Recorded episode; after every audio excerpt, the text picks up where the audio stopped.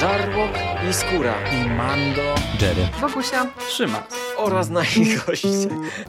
Zapraszamy. Zapraszamy. Zapraszamy. Zapraszamy. Zapraszamy.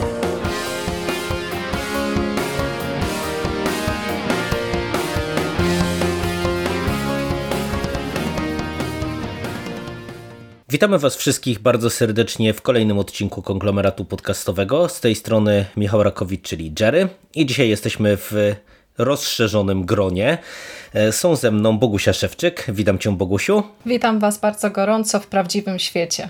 Jest z nami Michał Ogrodowicz, czyli komisarz SEW. Czołem, SEW. Witam Was, panowie i panie, i witam wszystkich słuchaczy. Jesteśmy dzisiaj, tak jak powiedziałem, w rozszerzonym gronie. W sumie trochę z inicjatywy właśnie SEW-a, bo siadamy do Matrixa. Woo! Co prawda Matrix już się pojawił na konglomeracie kiedyś. Tutaj pozdrawiamy chłopaków z Kocham Dziwne Kino. Sik wespół z Dawidem Gryzą opowiadali co nieco u siebie o swojej trylogii przy okazji 20-lecia Matrixa, które było 2 lata temu. No ale Sef, tutaj nas zapytałeś, czy ktoś może nie planuje powtórki Matrixa przed nadchodzącym nowym filmem. No i stwierdziliśmy w sumie, że to jest dobry pomysł. Co prawda mnie bardzo zaskoczyło, że ta premiera jest tuż za rogiem, bo ja byłem naprawdę święcie przekonany, że ten film wchodzi w przyszłym roku i to tam bliżej marca, lutego niż początku roku, a tu się okazuje, że on jest za 2 tygodnie, także no zobaczymy, czy nam się uda wyrobić z dyskusjami na temat całej trylogii przed polską premierą. No, prawda jest taka, że wszyscy chcieliśmy powtórkę zrobić, tylko nikt nie miał odwagi powiedzieć o tym i się przyznać. Bo zakładaliśmy, że nikt więcej nie będzie chyba chciał tego oglądać. A może w ogóle na ten film nikt nie czeka? Czekacie na nowego Matrixa? Jak to jest? Jak najbardziej. Ja czekam niesamowicie z powodów, które wyjaśnię później w dalszej części podcastu, ale no, wstępne materiały, które były pokazywane, prezentowane, informacje dotyczące najnowszego filmu wskazywały jasno, że no, nie będzie to bardzo luźny film, więc wypadałoby sobie przypomnieć całą trylogię, żeby złapać te wszystkie jakieś nawiązania, więc no, gdybyśmy nie nagrywali, to tak samo prawdopodobnie na pewno bym oglądał tą całą trylogię, więc jeżeli jest przy okazji, możemy porozmawiać, to jak najbardziej. Super. No właśnie ta zapowiedź mnie zmobilizowała do powtórki, to raz, a dwa, że w sumie te zapowiedzi same w sobie mnie trochę nakręciły, bo ja początkowo niespecjalnie czekałem na ten film, wiecie, niby jakoś nie było takiej strasznej wtopy, mam wrażenie, ani serialowej, ani filmowej w tych takich powrotach po latach, ale też z drugiej strony wydaje mi się, że nie dostaliśmy chyba nic takiego naprawdę wow.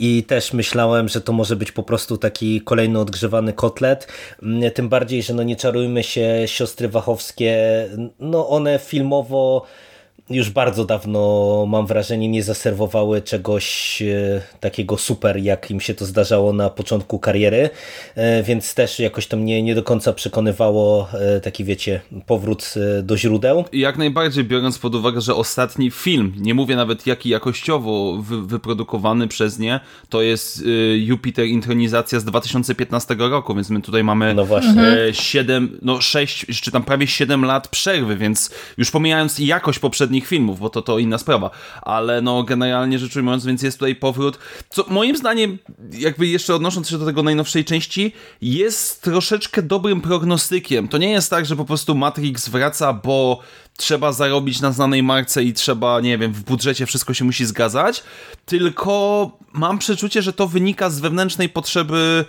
siostry, bo w tym przypadku Lana Wachowska jest chyba odpowiedzialna, druga siostra, że tak powiem, nie jest w żaden sposób obecna przy produkcji, więc trzymam za to kciuki, że to będzie film, który wynika z potrzeby przekazania czegoś, niż z tego, że nie wiem, za mało Warner Bros. Zarobił w tym roku pieniędzy, no i fajnie byłoby coś jeszcze dorobić. No ja się zastanawiam, na ile oni mają coś ciekawego jeszcze do opowiedzenia w tym świecie, bo z tych elementów, które mam w głowie związanych z drugim i z trzecim filmem, to jednak one pozostawiły we mnie delikatne rozczarowanie mimo wszystko. Zobaczymy, jak to będzie, kiedy wrócę do nich po tym dłuższym czasie.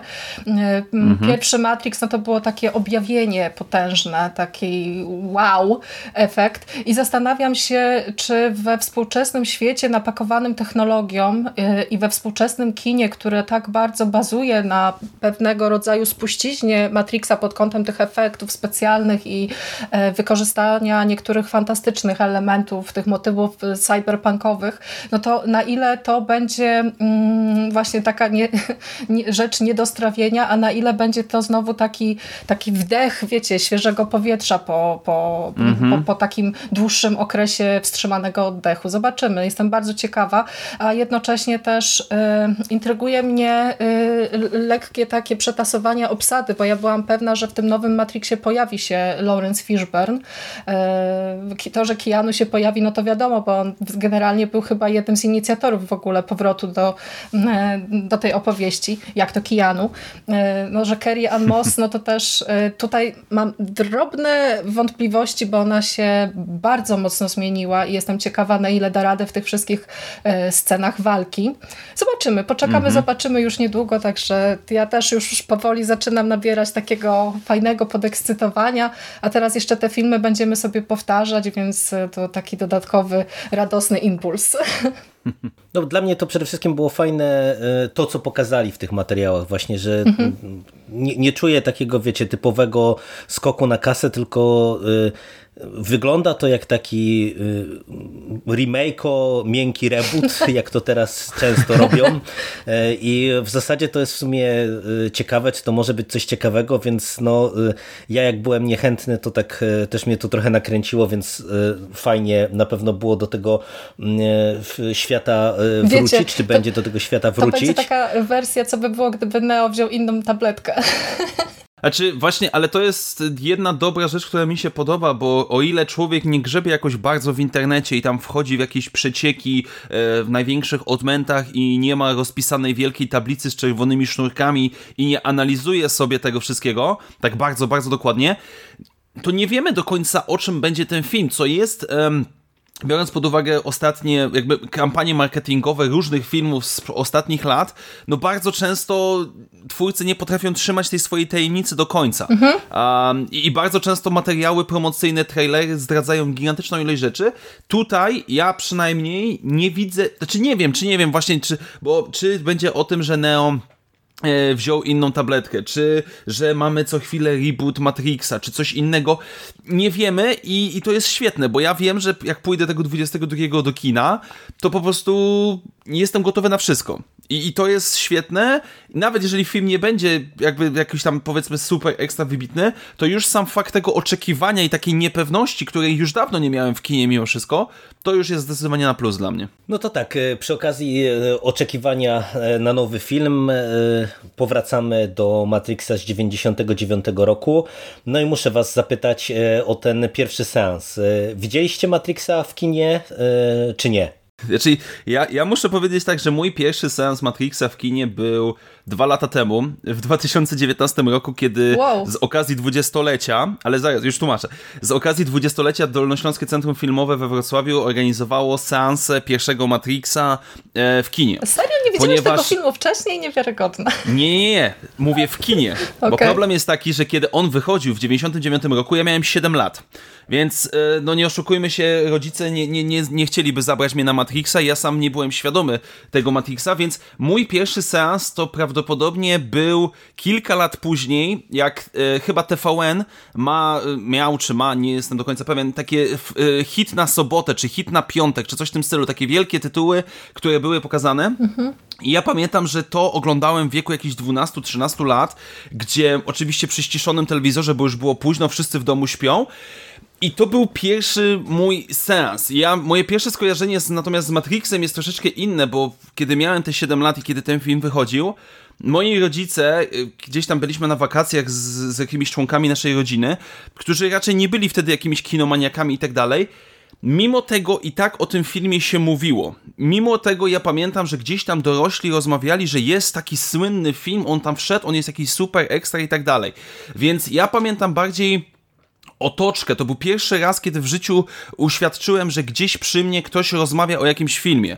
Więc to było niesamowite doświadczenie, bo sam seans był kilka lat później i no, mimo że był na małym 17-calowym telewizorze, to i tak rozniósł moją głowę całkowicie. Matrix to jest takie doświadczenie pokoleniowe. Ja nie mogłam znaleźć konkretnej daty, kiedy ja ten film zobaczyłam, ale to musiało być w roku premiery, bo pamiętam 2 seanse w kinie. To wydaje mi się, że byłam wtedy w 2 klasie liceum. To wszystko jest właśnie takie zamglone, niewyraźne w mojej pamięci. I kojarzę, że wybrałam się na ten film do kina właśnie z powodu Keanu. I ja wtedy też byłam wielką fanką kina kopanego, a ten film też był reklamowany właśnie tymi scenami, jak oni tam się, wiecie, kung fu i te różne tam elementy wchodzą. Także ja wybrałam się do kina z tych 2 powodów. I pamiętam to już, Bogusia już wtedy miała właśnie takie coś, że jak jej się coś podobało, jakiś film ją zaskoczył, zachwycił, to oglądałam go wielokrotnie i potem Matrix w moim życiu złapał jakby drugi oddech dzięki temu, że miałam kasetę VHS, na której była zgrana wersja z DVD. I było to o tyle fajne to było, że po pierwsze była to wersja z napisami, z idiotycznym tłumaczeniem na język polski tych wszystkich imion, wiecie, obojnia, trójca, buldożer i tak dalej, i tak dalej. A po drugie, po filmie były dograne również materiały dodatkowe, czyli tam te wszystkie making of bullet time, jakieś wywiady właśnie z twórcami, więc ja gdzieś ten świat bardzo, bardzo mocno chłonęłam, także pod tym kątem, że się dowiadywałam, jak oni tam to wszystko robili. I jednocześnie w moim życiu Matrixa też było sporo w uszach, w słuchawkach, bo miałam to, ścieżka dźwiękowa to swoją drogą, zaraz o tym wspomnę, ale ja miałam 4 kasety magnetofonowe, które dostałam od koleżanki, która skądś się zdobyła i na tych kasetach magnetofonowych było nagrane audio z kina całego filmu, więc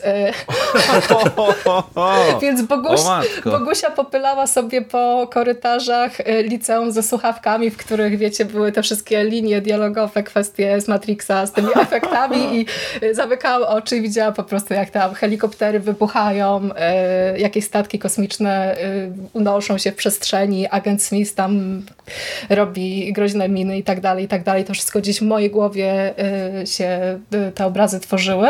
No a ścieżka dźwiękowa to swoją drogą, bo po pierwsze muzyka Dona Davisa, która jest też nie do pomylenia, tam są takie charakterystyczne dźwięki, to po pierwsze, a po drugie piosenki, bo mamy tam przecież Rage Against the Machine, jest Marilyn Manson, jest Massive Attack, które pojawiło się w filmie, a nie trafiło na płytę z piosenkami, jest The Prodigy, czyli tam są te wszystkie dźwięki, które ja, wiecie, w czasach licealnych gdzieś tam mnie to fascynowało i uwielbiałam, także te przeróżne składowe związane z tym pierwszym seansem i z tym doświadczaniem filmu przez kolejne lata, no to są takim bardzo fajnym, nostalgicznym elementem, chociaż w mojej wyobraźni Matrix jest w takiej troszeczkę bańce ochronnej i ja właściwie przygotowując się do tego podcastu po raz pierwszy spojrzałam na ten film w taki sposób nieco bardziej analityczny.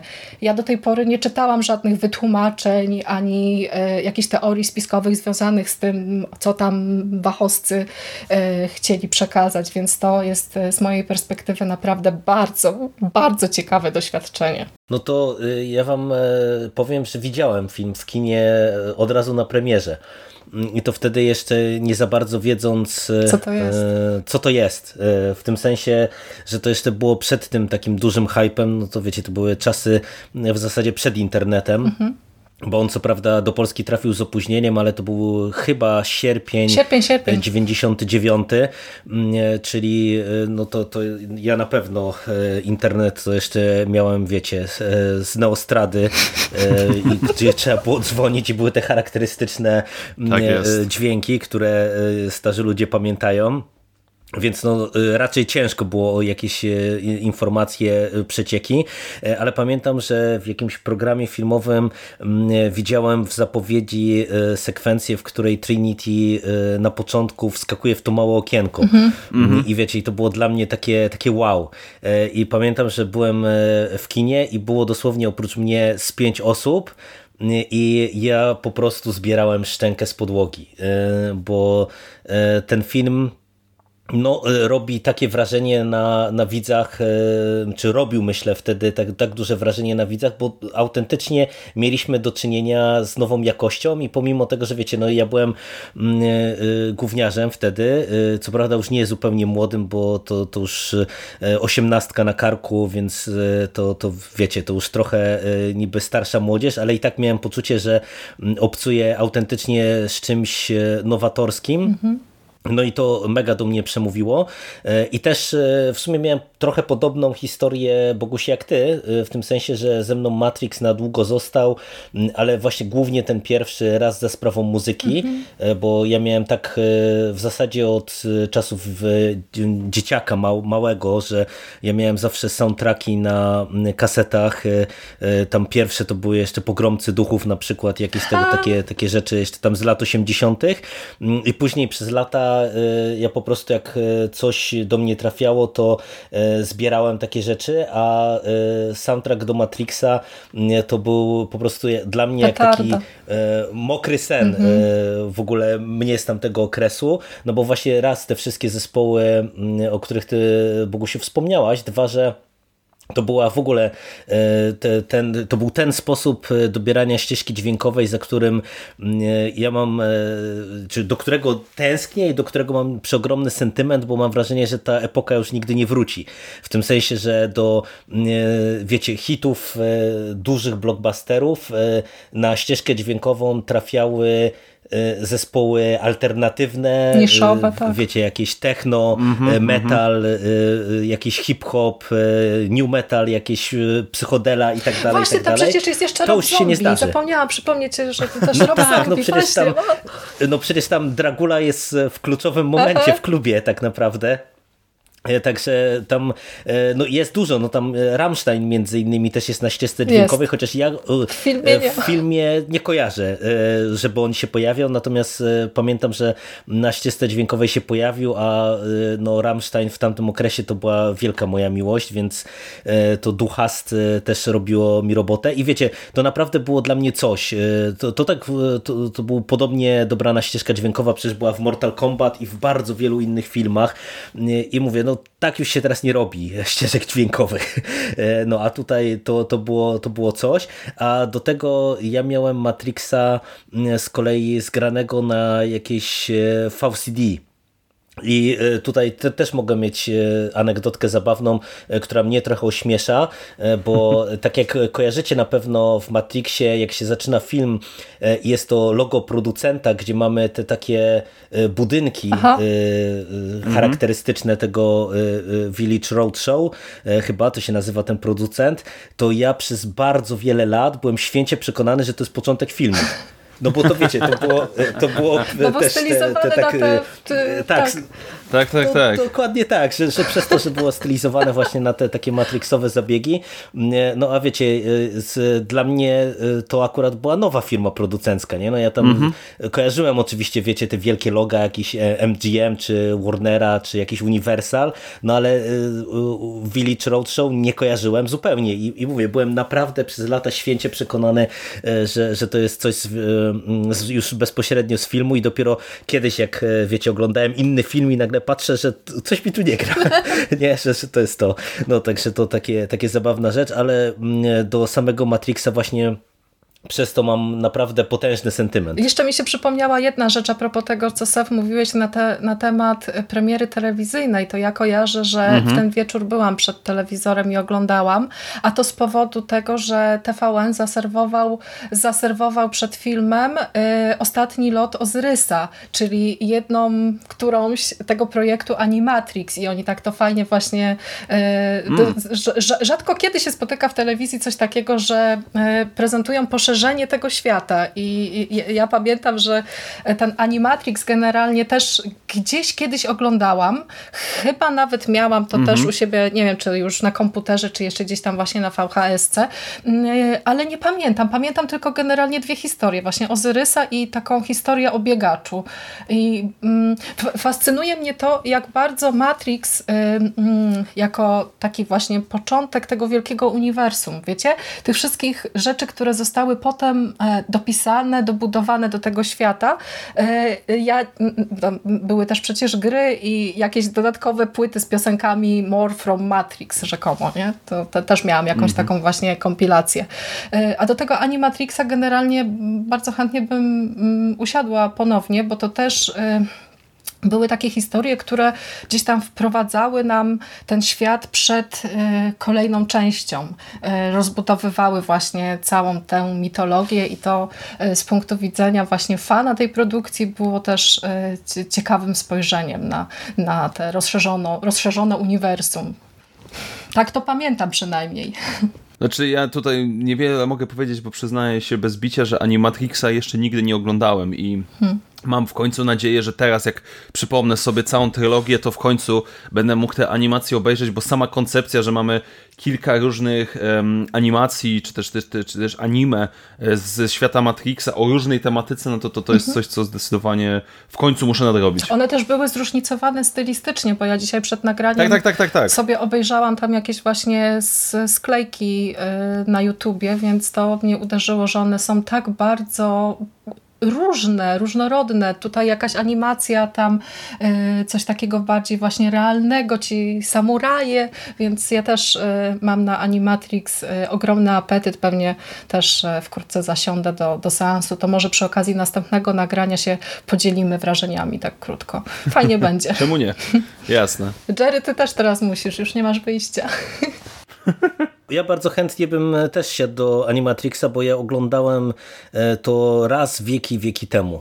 Tak naprawdę dla mnie tutaj ta cała nasza, mam nadzieję, seria to będzie pod wieloma względami ciekawy powrót, bo jak do Matrixa ja wracałem przez bardzo wiele lat. No teraz to już nie wiem, pewnie z 10 lat nie wracałem, ale miałem tak, że Matrix to był jeden z tych filmów, które znałem dosłownie na pamięć. Ja mam kilka takich tytułów, które po prostu jestem w stanie prawie że linie dialogowe cytować i Matrix był jednym z tych filmów i o tyle to będzie ciekawy powrót, że już do dwójki, trójki to w zasadzie poza wizytami w kinie to już nie wracałem prawie że wcale, o czym pewnie będziemy rozmawiać w kolejnych odsłonach, więc to mówię, to będzie ciekawy powrót dla mnie.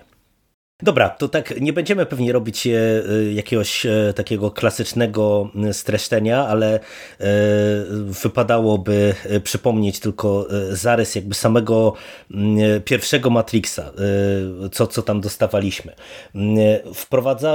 Wprowadzali nas twórcy, twórczynie w świat właśnie tytułowego Matrixa, gdzie poznaliśmy Thomasa Andersona, Neo, człowieka, który jakoby ma być jakimś zbawcą, człowiekiem, który uratuje ludzi, wyrwie ludzi spod Matrixa, a mówi to Morfeusz, człowiek, który pojawia się w życiu Neo jako osoba, która już wie o tym, co się wydarzyło, a mianowicie, że cała nasza rzeczywistość to jest ułuda. Tak naprawdę to, co ludzie biorą za jakby to, co istnieje w rzeczywistości, to jest tylko program komputerowy, który ma nam zapewnić wygodne życie, a tak naprawdę ludzie są źródłem energii dla maszyn, które przejęły ziemię, przejęły świat, no i tyle. I poznajemy grupkę bohaterów, która jest takim ruchem oporu, który ma jakby pokonać maszyny i przywrócić ludzkości jej należne miejsce. Historia w sumie prosta. Tak, tylko Jerry, chcę przerwać z jednej rzeczy, bo tak się zastanawiałem, bo jak zacząłeś mówić, że zróbmy powiedzmy taki krótki opis, to pierwsza moja myśl, ale po co, bo jest to Matrix. Ciężko jest mi wyobrazić sobie kogoś, kto ma powyżej 15 lat i nie widział Matrixa, nie kojarzy, ale z drugiej strony też warto powiedzieć, tak można było powiedzieć, bo teraz już, jeżeli ktoś nas słucha, no to już wszystkiego się dowiedział. Moim zdaniem, jeżeli ktoś nie oglądał tego jeszcze filmu, to jest dobry moment, żeby przerwać nasz podcast, obejrzeć ten film i wrócić, bo moim zdaniem jakby jest to zbyt ważny tytuł, żeby można było posłuchać nawet ze spoilerami, nie znając samego tytułu. Bo to jakby, to tak tylko jakby rzucam off-topem, bo to, co ty przedstawiłeś, czyli cała ta koncepcja, cały ten główny plot twist, jeżeli tak to można nazwać, czyli to, co dowiadujemy się, że tak naprawdę to, co widzimy dookoła nie istnieje i tak dalej, jest, wydaje mi się, poza scenami kopanymi, bullet time'em i tak dalej, chyba główną rzeczą, która wyróżnia ten film, która sprawia, że nie jest tylko kolejnym dobrym albo bardzo dobrym filmem sci-fi, czy post-apo, jeżeli możemy go wcisnąć też do tej kategorii, tylko jest czymś przełomowym, jeżeli chodzi o tego rodzaju historię. Mhm.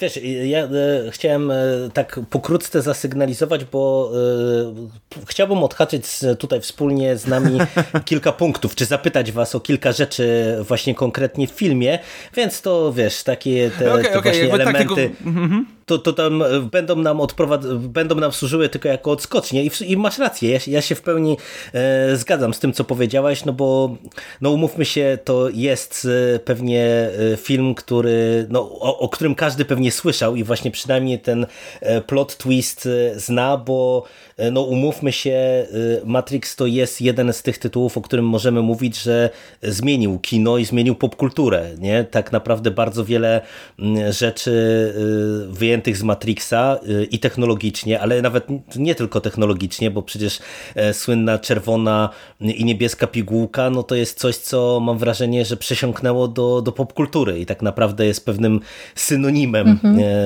właśnie, nie wiem, otwarcia horyzontów, albo właśnie, jak to z kolei jeden z bohaterów mówi, niewiedza jest błogosławieństwem, nie?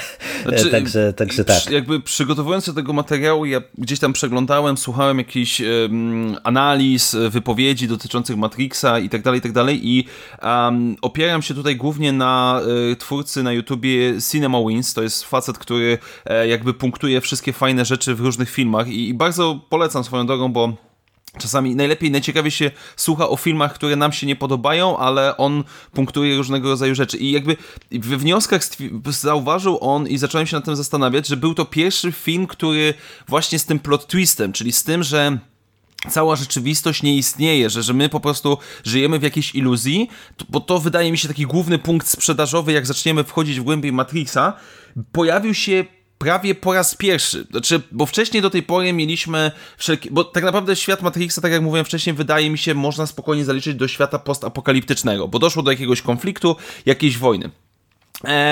I tak, mieliśmy oczywiście taki motyw, bo mieliśmy powiedzmy apokalipsę maszyn w Terminatorze, mieliśmy apokalipsę w wykonaniu ludzkim w na przykład Mad Maxie, czy też nawet w Wodnym Świecie, który wyszedł chyba krótko przed albo po Matrixie, więc na pewno było i jakby oczywiście zakładam, nie mam aż takiej wiedzy, ale zakładam, że były jakieś filmy sci-fi czy post-apo, które zakładały, że ludzie jakoś są tam kontrolowani, ale chyba po raz pierwszy aż tak bardzo zostało te dwie rzeczy połączone i jakby zaczęto w pewien sposób postrzegać, można było przesadnie patrzeć troszeczkę inaczej na świat, bo sam pomysł to jedna rzecz, ale sposób przedstawienia tego w całym tym filmie, bo tak naprawdę my przez cały film staramy się zrozumieć do końca, czym jest Matrix, sprawia, że to jest absolutnie niezapomniane doświadczenie i wydaje mi się, że nawet dzisiaj, czyli ponad 20 lat po premierze tego filmu i w przyszłości również, to będzie nadal się broniło, mimo że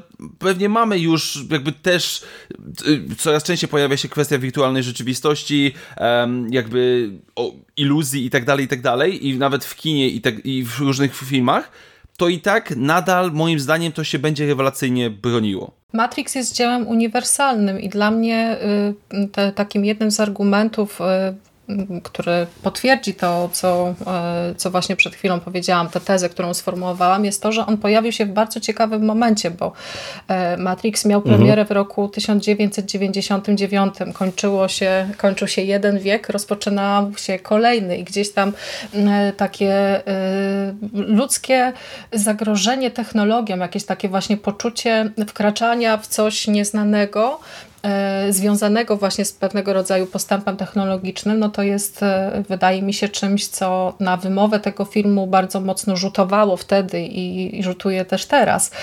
W Matrixie mamy wiele takich uniwersalnych pytań i mnie fascynuje bardzo mocno to, że to jest w założeniu wyjściowym film rozrywkowy, film sensacyjny, film kopany, kino akcji, a mamy tutaj napakowaną całą masę nawiązań do przeróżnych tekstów filozoficznych, religijnych, popkulturowych. To jest wszystko odbicie tych fascynacji, tych zachwytów, które Wachowscy odczuwali w tamtym czasie.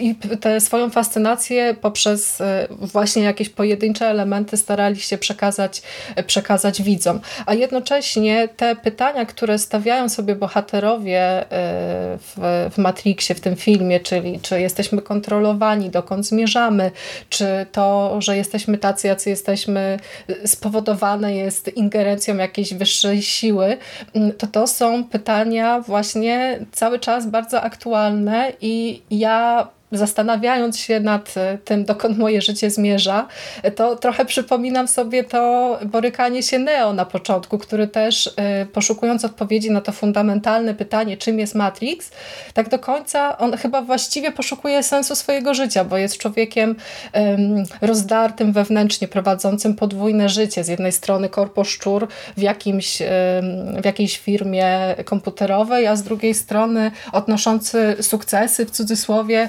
haker. To też jest interesujące, że właśnie ludzie związani z komputerami stali się też bohaterami tego filmu i jednostkami, które spowodują wyzwolenie ludzkości spod tej kontroli maszyn. Nie? Mamy tutaj grupę terrorystów właściwie, bo ja też... oglądając wcześniej te filmy, nigdy nie postrzegałam ani Morfeusza, ani Neo w kategoriach terrorystów. To dopiero podczas tego ostatniego seansu tak zdałam sobie sprawę, że oni właściwie jak wchodzą do tego holu razem z Trinity, żeby odbić Morfeusza, no to oni tam rozwalają przypadkowych ludzi po prostu, więc gdzieś tam to tak, są terrorystami. Program komputerowy, Bogusia, komputerowy. Ale, znaczy to, co ty mówisz, Bogusia, jest jakby jedną z, tam jak jest scena z kobietą w czerwonej sukience, to tam Morfeusz bardzo jasno wyjaśnia nam zasady, w cudzysłowie, gry. My versus oni, tak? Każdy człowiek jest... jakąś tam projekcją, awatarem i każdy ten awatar może być przejęty przez agenta, więc jakkolwiek brutalnie to wygląda, no to jest uzasadnione. No, jakby też sam Morfeusz też jest zaznaczony na początku filmu szczególnie, że Morfeusz jest terrorystą numer jeden w świecie jakby wygenerowanym przez Matrixa, więc jakby tutaj to tak, można na nich patrzeć w ten sposób, oczywiście. Pod kątem jakby takiego naładowania znaczeniowego, to bardzo ciekawie mi się do tego filmu wróciło, bo wiecie, no kręcimy się wokół samego Matrixa, czy tej koncepcji Matrixa i tak jak ty, Bogusiu, powiedziałaś, wydaje mi się, że ten film mega trafił w swój czas po prostu, bo właśnie to był ten przełom wieku, ale to nie była tylko kwestia przejścia na nową numerację i tych różnych lęków, pluskwy milenijnej i tego wszystkiego, co się z tym wiązało, ale wydaje mi się, że to był realnie największy pewnie za pamięci całego naszego pokolenia i pewnie naszych rodziców realny skok technologiczny. No bo jednak, wiecie, jak sobie spojrzymy teraz po 20 latach, no to co ty, Seth, wspomniałeś, nie? Że mamy cały czas postępującą technologię właśnie rzeczywistości wirtualnej, jakiejś, nie wiem, sztucznej inteligencji i tak dalej, ale wydaje mi się, że tak dynamicznego skoku, jaki się dokonał właśnie na przełomie wieków, no to my nie doświadczamy już w tej chwili, nie? Że to już jest bardziej szlifowanie tej technologii, którą znamy, nie? Szukanie jakichś nowych zastosowań, usprawnianie tego, co jest, a tam mieliśmy do czynienia z prawdziwą rewolucją, bo jednak wiecie, no dla mnie nawet cały ten motyw, czy ta zabawa z wchodzeniem i wychodzeniem do Matrixa przez telefony, to tak mi się bardzo kojarzy z korzystaniem właśnie z tamtym okresie z internetu, gdzie właśnie trzeba było mieć tą wtyczkę, nie? Że to faktycznie tak to funkcjonowało, nie? Że wejściem do tego wirtualnego świata była ta wtyczka, nie? To w tej chwili to można powiedzieć, że to pewnie ktoś, kto, nie wiem, sobie sięgnie po Matrixa tu i teraz, no to będzie to odbierał bardziej metaforycznie, nie? Po prostu no tak, jako coś, co no, musi być punkt wejścia i wyjścia, a tak naprawdę no, dla mnie to był jak najbardziej prawdziwy mechanizm, który po prostu mi przemawiał do wyobraźni, nie? Że wchodzę do tego telefonu i mam dostęp właśnie do zupełnie innego świata. Natomiast dla mnie ten powrót najciekawszy w kontekście jakby Matrixa był na styku czerwonej i niebieskiej pigułki, bo ty, Bogusiu, wspomniałeś, że tam Neo poszukuje jakby siebie, no i można powiedzieć, że od momentu, kiedy on bierze pigułkę, to próbuje rozkminić funkcjonowanie Matrixa. I dla mnie jakby wybitność tego filmu i to, że on tak dobrze się broni po latach, wydaje mi się, że jest zaszyta w tym, że tutaj mamy całe mnóstwo bardzo ciekawych scen, które właśnie abstrahując od tego przeładowania różnymi nawiązaniami, jak wiecie, tu mamy biblijnego króla, tu mamy odwołanie do Alicji w Krainie Czarów, tu mamy do filozofów i tak dalej, to jest coś, co jakby mamy od razu pokazane palcem.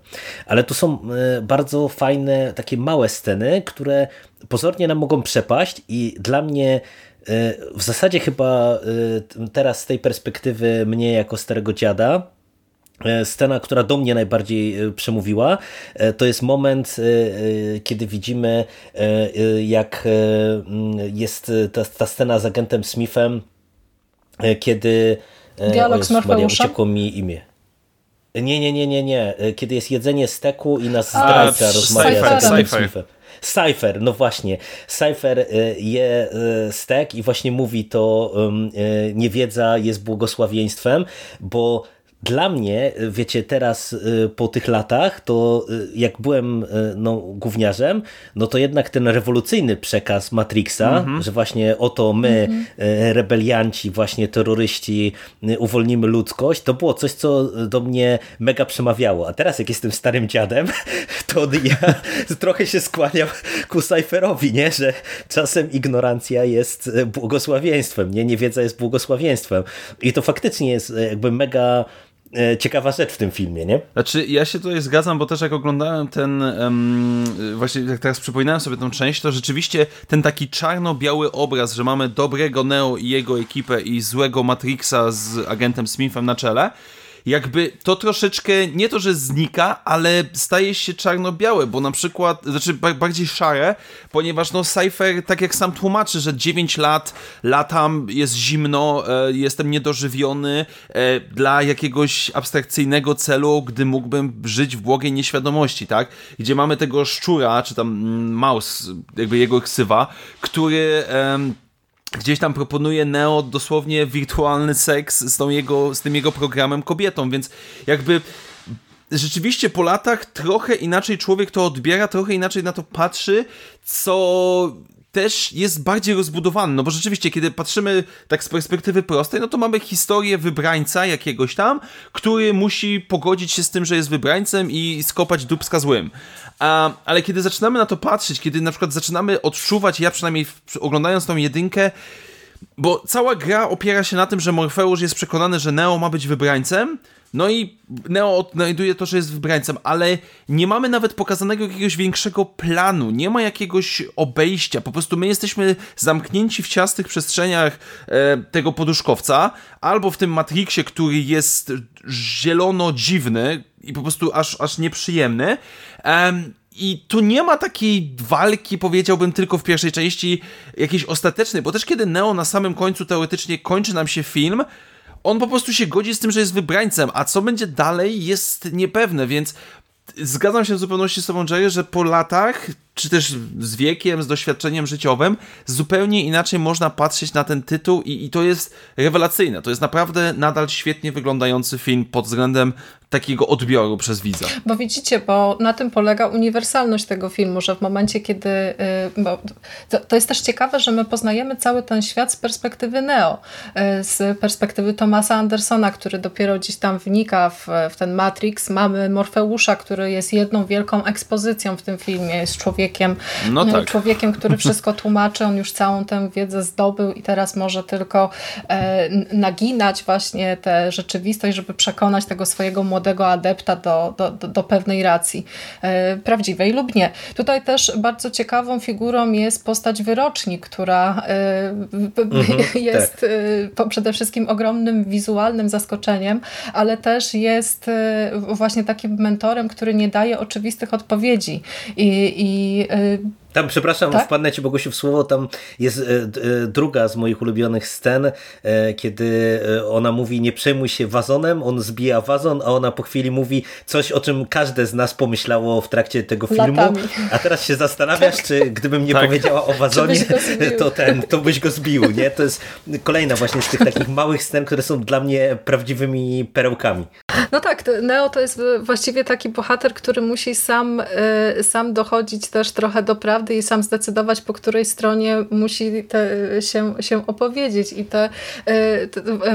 właśnie bohaterowie tego całego dramatu tutaj są również taką składową, bardzo istotną tej historii, bo ja spotkałam się też z takimi zarzutami, że Matrix jest w rzeczywistości filmem bardzo płytkim. To jacyś tam hejterzy w internecie wysunęli takie wnioski, że to jest po prostu taka piękna wydmuszka, która zostaje na siłę ozdobiona właśnie jakimiś pseudofilozoficznymi gadkami, a bohaterowie no to są też skojarzeni na zasadzie jednej cechy.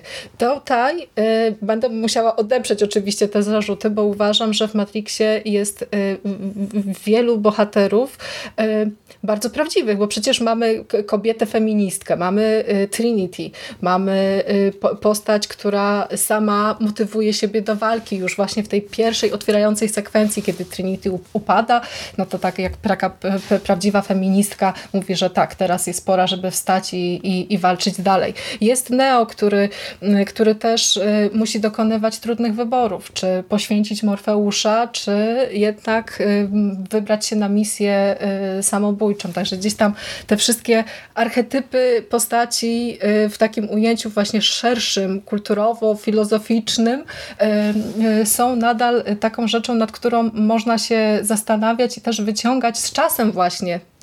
To jest to, od czego wyszłam na samym początku. Bo jak się ogląda ten film, kiedy jest się młodym człowiekiem, to gdzieś tam skupiamy się tylko i wyłącznie na tym aspekcie rozrywkowym, że o, tu fajnie latają, tu są fajne efekty, tam się biją. A potem jak człowiek dorasta, to życie odciska pewne piętno, zmieniamy się, nabywamy wiedzy, no to te wszystkie poukrywane znaczenia stają się widoczne. I dla mnie, podobnie jak dla Jerry'ego, ta ignorancja właśnie, ta niewiedza jest jednym z takich zaskakujących elementów, które pojawiły się podczas tego seansu, mimo wszystko napakowanego efektami specjalnymi. Więc Matrix jest filmem wybitnym z tego względu, że pod płaszczykiem kina rozrywkowego niesie głębsze przesłanie i mimo wszystko prowokuje do myślenia i do poszukiwań. To fajnie, że powstają takie filmy i że powstawały kiedyś. Znaczy, ja jeszcze tak dodam w dwóch aspektach. Po pierwsze, jeżeli chodzi o samego Neo i jakby mogę zrozumieć... Dlaczego pojawiają się argumenty, że niektórzy bohaterowie są jednowymiarowi? No bo mimo wszystko niektórzy ci bardzo drugoplanowi są, typu tank, czyli ten powiedzmy większy z obsługi poduszkowca, który tam dosłownie ma 2-3 zdania dialogu i ginie, ale to jakby jest oczywiste. Ale Neo na przykład, mogę zrozumieć, dlaczego niektórzy odbierają go, że on przez 3/4 filmu, jak nie więcej, ma jedną emocję, czy gra w jakiś sposób matematycznie. Ale z drugiej strony, gdyby się zachowywał, gdybyś trafił do takiego świata, w którym, właśnie miałem to powiedzieć. Właśnie o to mi chodzi, że on No bo on ma mózg rozwalony. On po prostu dowiaduje się niesamowitej rzeczy, która, tak jak sam Morfeusz tłumaczy, niektórych by przeciążyła, dlatego wyciągamy młodsze osoby, a nie starsze. Bo on nie wierzy, no bo to jest w pewnym momencie cały twój świat, cały twój jakiś, mimo że przeczuwał coś, potwierdziło się, że to się wywróciło do góry nogami, więc absolutnie rewelacyjnie i przez to sama końcówka, kiedy Neo najpierw tam powiedzmy pierwszy raz zatrzymuje te kule, a potem wychodzi przy Rage Against Machine na końcu, wyschodzi z tej budki telefonicznej, jakby dla mnie ta przemiana całkowicie działa, więc jakby rozumiem, z czego można to odrobić jakąś tam krytykę, ale moim zdaniem jakby jest to uzasadnione. Natomiast z drugiej strony, tak jak ty, Bogusia, mówiłeś, że Morfeusz jest człowiekiem ekspozycją. Ja byłem zaskoczony teraz, kiedy oglądałem po raz kolejny ten film, jak bardzo często on, jak bardzo ten dobrze film łączy z jednej strony bycie filmem, a z drugiej strony byciem takim podręcznikiem do RPGa z nowym światem. Bo rzeczywiście ta ekspozycji jest gigantyczna ilość. No przecież cała scena, gdzie Morfeusz jakby tłumaczy, czym jest Matrix, pokazuje świat i tak dalej. I to wszystko musi być zrobione i dobrze, że to jest z naszej perspektywy jako Neo, że poznajemy wraz z Neo ten świat. Ale często ten film zbliża się do takiej granicy, gdzie jest to przesadzone, ale nigdy nie przekracza. Jakoś cały czas te proporcje są zachowane i cały czas to funkcjonuje. I dla mnie to było rewelacyjne, bo z jednej strony mamy coś, co ja lubię w filmach, czyli poznawać jakiś nowy świat, jakieś uniwersum, gdzie są jakieś inne zasady, ale z drugiej strony łączy się to z bohaterami. To nie jest osobna, jakby powiedziałbym, historia, gdzie zarówno świat, jak i również bohaterowie, ich przeżycia, na przykład to, jak Trinity przez cały film próbuje ogarnąć swoje uczucia względem Neo, jak to wszystko jest skomponowane, więc ta ekspozycja działa, naprawdę tutaj działa i no chyba, że komuś już od samego początku coś nie podchodzi, no to wtedy ta ekspozycja będzie męczyć, ale dla mnie jest to absolutnie rewelacyjne. Znaczy tutaj tak, żeby połączyć trochę te wątki, to najpierw jeszcze cofnę na chwilę do tego, co ty, Bogusiu, wspomniałaś odnośnie tej płytkości Matrixa. Ja trochę jestem w stanie zrozumieć te zarzuty o tyle, że wiecie, tutaj mamy sporo rzeczy rzucanych wprost. Mhm. Jak wiecie, jak to te symulakry i symulacje, czyli książka Bodylarda, o której się mówi, że cała ekipa, wszyscy aktorzy, aktorki musiała przeczytać ten tytuł, a na co Bodylard marudził, że oni w ogóle nie zrozumieli, o co mu chodziło, co mnie zawsze bawi w tej historyjce. No, ona się pojawia nam wprost, nie? I tak jest dużo rzeczy. Nazwa statku, która się odnosi do jakiegoś tam biblijnego króla budowniczego Babilonu. Ten Syjon, czy Zion jako to ostatnie miasto ludzkości. No sam wybraniec, mamy po prostu też, bardzo. Mhm. Tak, sam wybraniec, no Trinity jako imię dla postaci.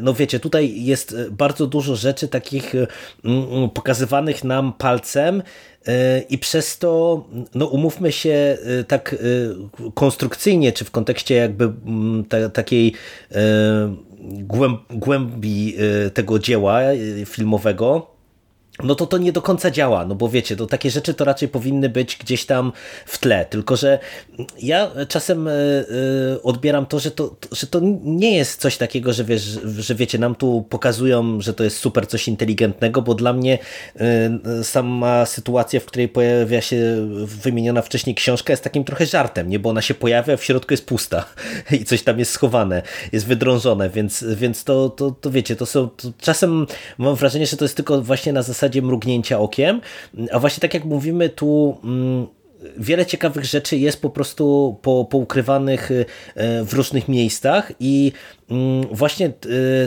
ta konstrukcja świata i mówienia o świecie, to jest to, co robi ten film. Właśnie to, co ty, Seth, wspomniałeś, bo na przykład, wiecie, w kontekście takich rzeczy, które moim zdaniem działają, to jest tak, że my tutaj przecież się dowiadujemy stopniowo tak naprawdę o zasadach rządzących tym światem, bo oczywiście Morfeusz jest taką chodzącą ekspozycją, ale zobaczcie, ile ciekawych rzeczy mamy mimochodem.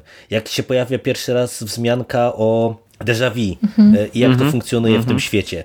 Nie, gdzie to jest rzucone, to jest wplecione w fabułę. Albo na przykład też scena, która na mnie zrobiła bardzo duże wrażenie i wtedy, i teraz po latach jeszcze chyba mocniejsze. Jak mamy sekwencję przesłuchania, kiedy agent Smith mówi, że kiedyś to w ogóle na początku zrobiliśmy taki Matrix, który był światem idealnym.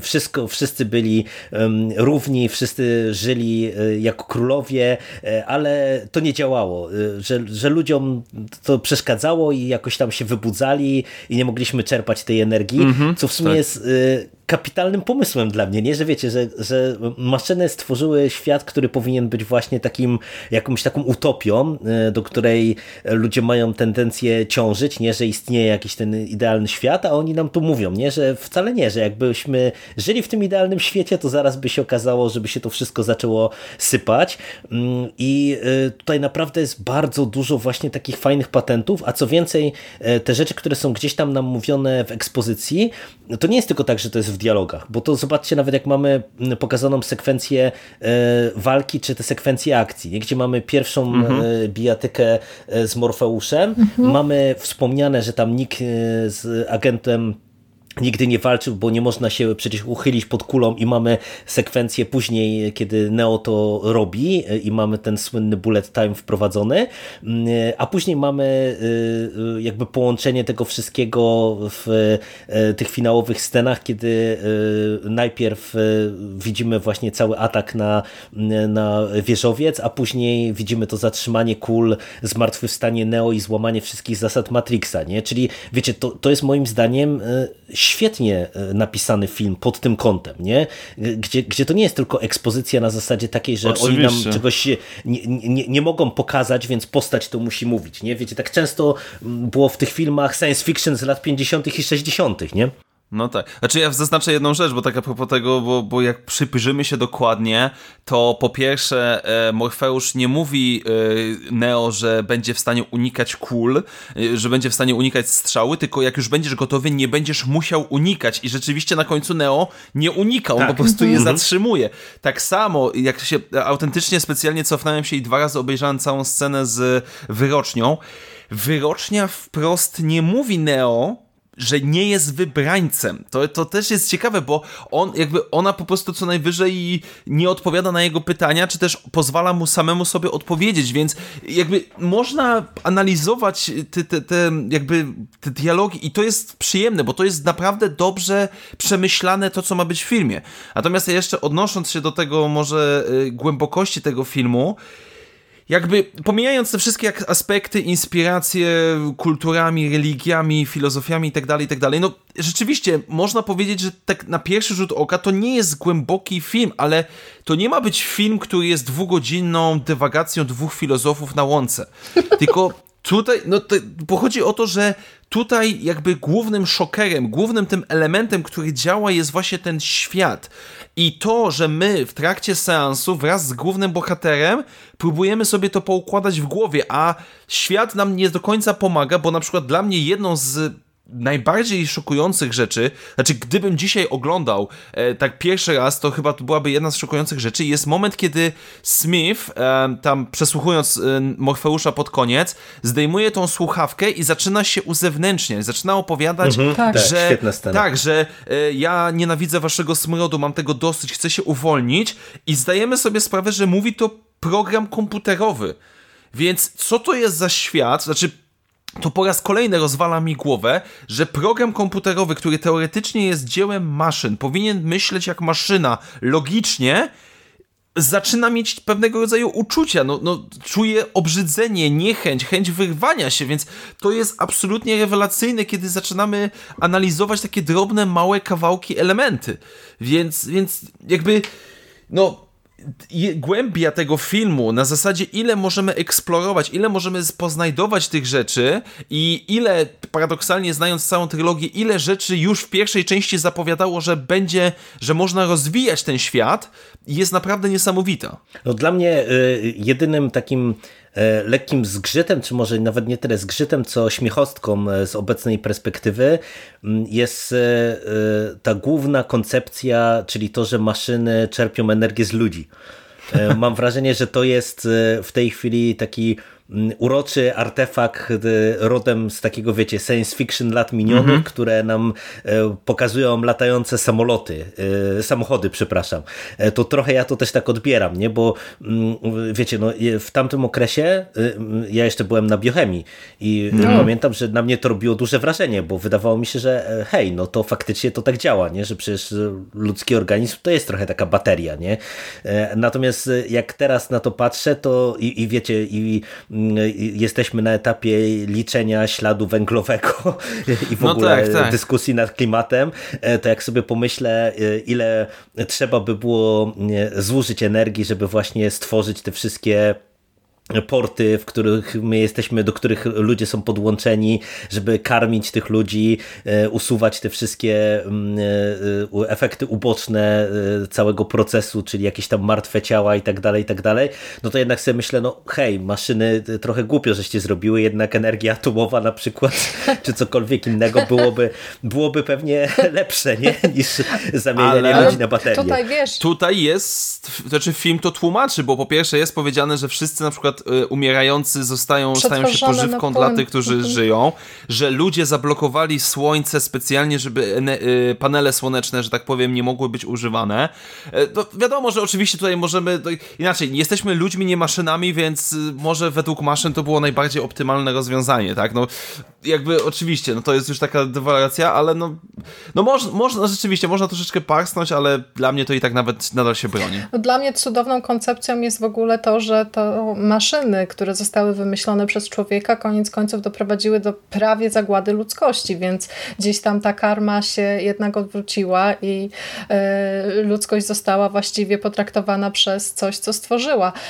Ja jestem też pełna podziwu dla tego, jak ten film jednak mimo wszystko z klasą się starzeje, bo my tak się możemy właśnie śmiać tutaj z jakichś właśnie technologicznych rzeczy w stylu tamte spadające Nokie, albo różne takie właśnie drobne zgrzyty w niektórych efektach specjalnych, ale jednak cała ta koncepcja właśnie, cała ta scena z tą elektrownią i z polami, na których uprawia się ludzi, to jest po prostu mistrzostwo świata. Chociaż ja się zaczęłam zastanawiać, skąd w ogóle te zarodki tam się brały. Ja bym chciała się dowiedzieć czegoś więcej na temat tych pól uprawnych i w ogóle, i w ogóle. Może ten nowy film coś tam nam pokaże, bo kilka scen na zwiastunie już prezentuje właśnie to, że wrócimy do elektrowni i może jakieś tam sekrety maszyn odkryjemy. Ale tak, a propos tego starzenia się z klasą, to myślę, że to jest też dobry moment, żeby porozmawiać trochę o efektach specjalnych.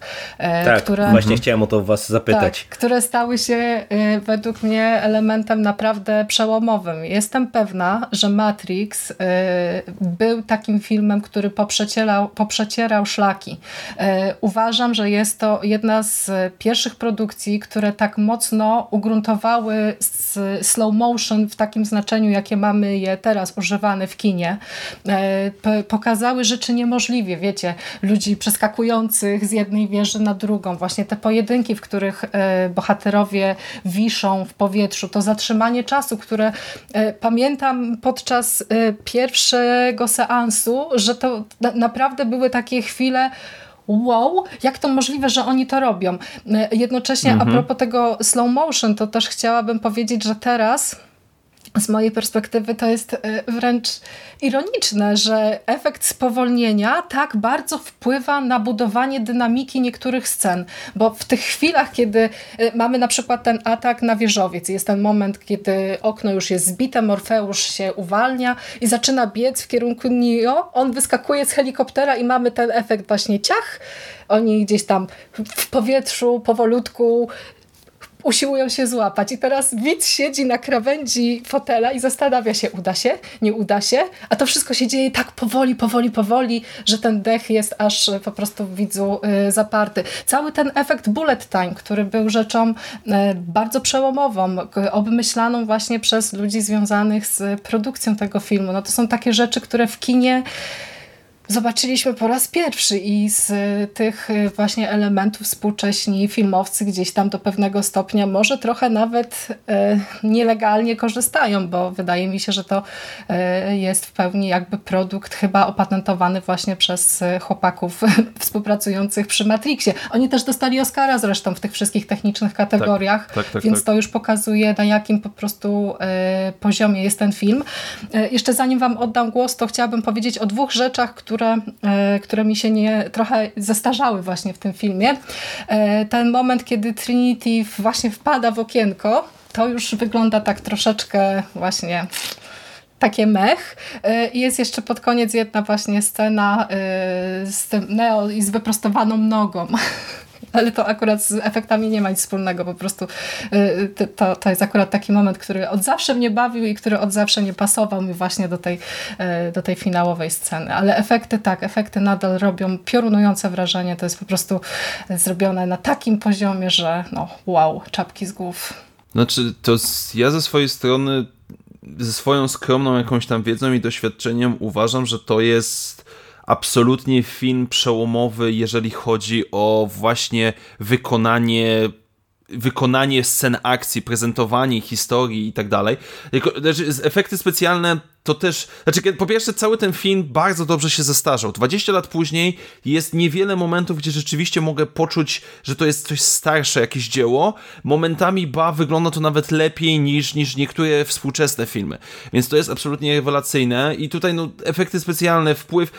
sam fakt tego, że bullet time, czy to jest slow motion, pojawiało się w tysiącach różnych parodii, w tysiącach filmów akcji na poważnie i tak dalej. I to nadal jest wykorzystywane lepiej lub gorzej, to tylko i wyłącznie świadczy o tej potędze Matrixa, ale ja bardziej jakby zachwyca mnie to, że cały ten film pod względem sposobu kręcenia, sposobu doboru filtrów, lokacji, ujęć, kadrowania, to wszystko zgrywa się nadal i nadal to się rewelacyjnie, płynnie idzie do przodu. Nawet przejścia, które są czasami, można powiedzieć, mniej typowe, nadal wyglądają rewelacyjnie, więc jakby to mnie najbardziej zachwyca, bo efekty specjalne efektami specjalnymi, oczywiście one są kluczowe, ale to, że ten film spokojnie można nadal dzisiaj oglądać i nie wygląda on źle, ani trochę. Więc pod tym względem zestarzał się bardzo, bardzo dobrze i jest na dobrej drodze, żeby być takim uniwersalnie dobrym filmem, tak jak, nie wiem, inne tytuły, które mimo 40, 50 czy nawet więcej lat na karku nadal dobrze współcześnie można oglądać. Oni też zastosowali bardzo fajny patent polegający na tym, że cała koncepcja, wszystkie sceny były rozrysowane w formie komiksu. Oni doskonale wiedzieli, jaki efekt chcą uzyskać, jak się ogląda na przykład te kadry gdzieś tam w internecie możecie sobie, albo właśnie w materiałach dodatkowych dołączonych do DVD, czy tam Blu-raya, czy na innych nośnikach, to możecie sobie prześledzić właśnie, że są konkretne sceny rozrysowane i zestawione jest to właśnie z fragmentem filmu.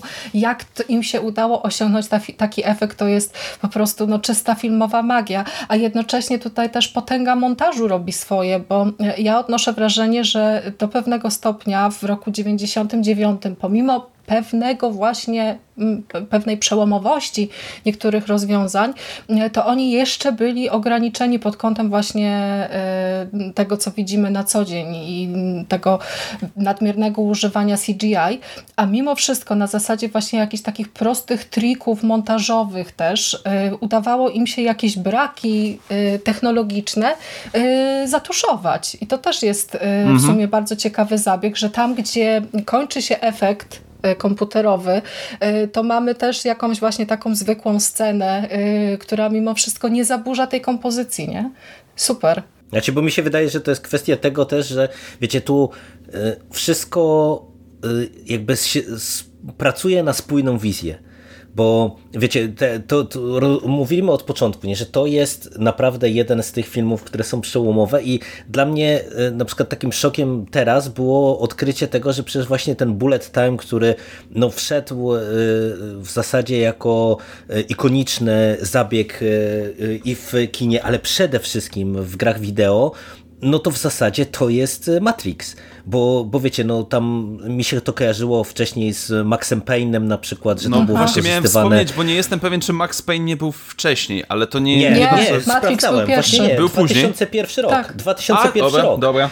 Więc wiesz, właśnie nie, ale uwaga bardzo słuszna, bo ja też naprawdę byłem przekonany, że Bullet Time był wykorzystany w Matrixie właśnie jako pochodna czegoś, co wiesz, wprowadziły gry. Ale się okazało właśnie, że nie, że to Matrix tak naprawdę wprowadził technologię, która w świecie gier była wykorzystywana i jest wykorzystywana cały czas.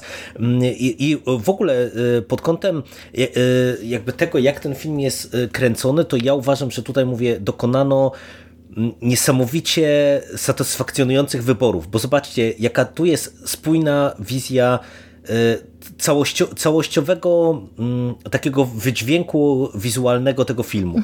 Jak to wszystko dobrze działa, że czuć, że to nie jest film, który ma jakiś taki kolosalny budżet. Czuć, że jeszcze te efekty specjalne pewnie nie wszystkie mogły dawać taki efekt, o który twórcom chodziło.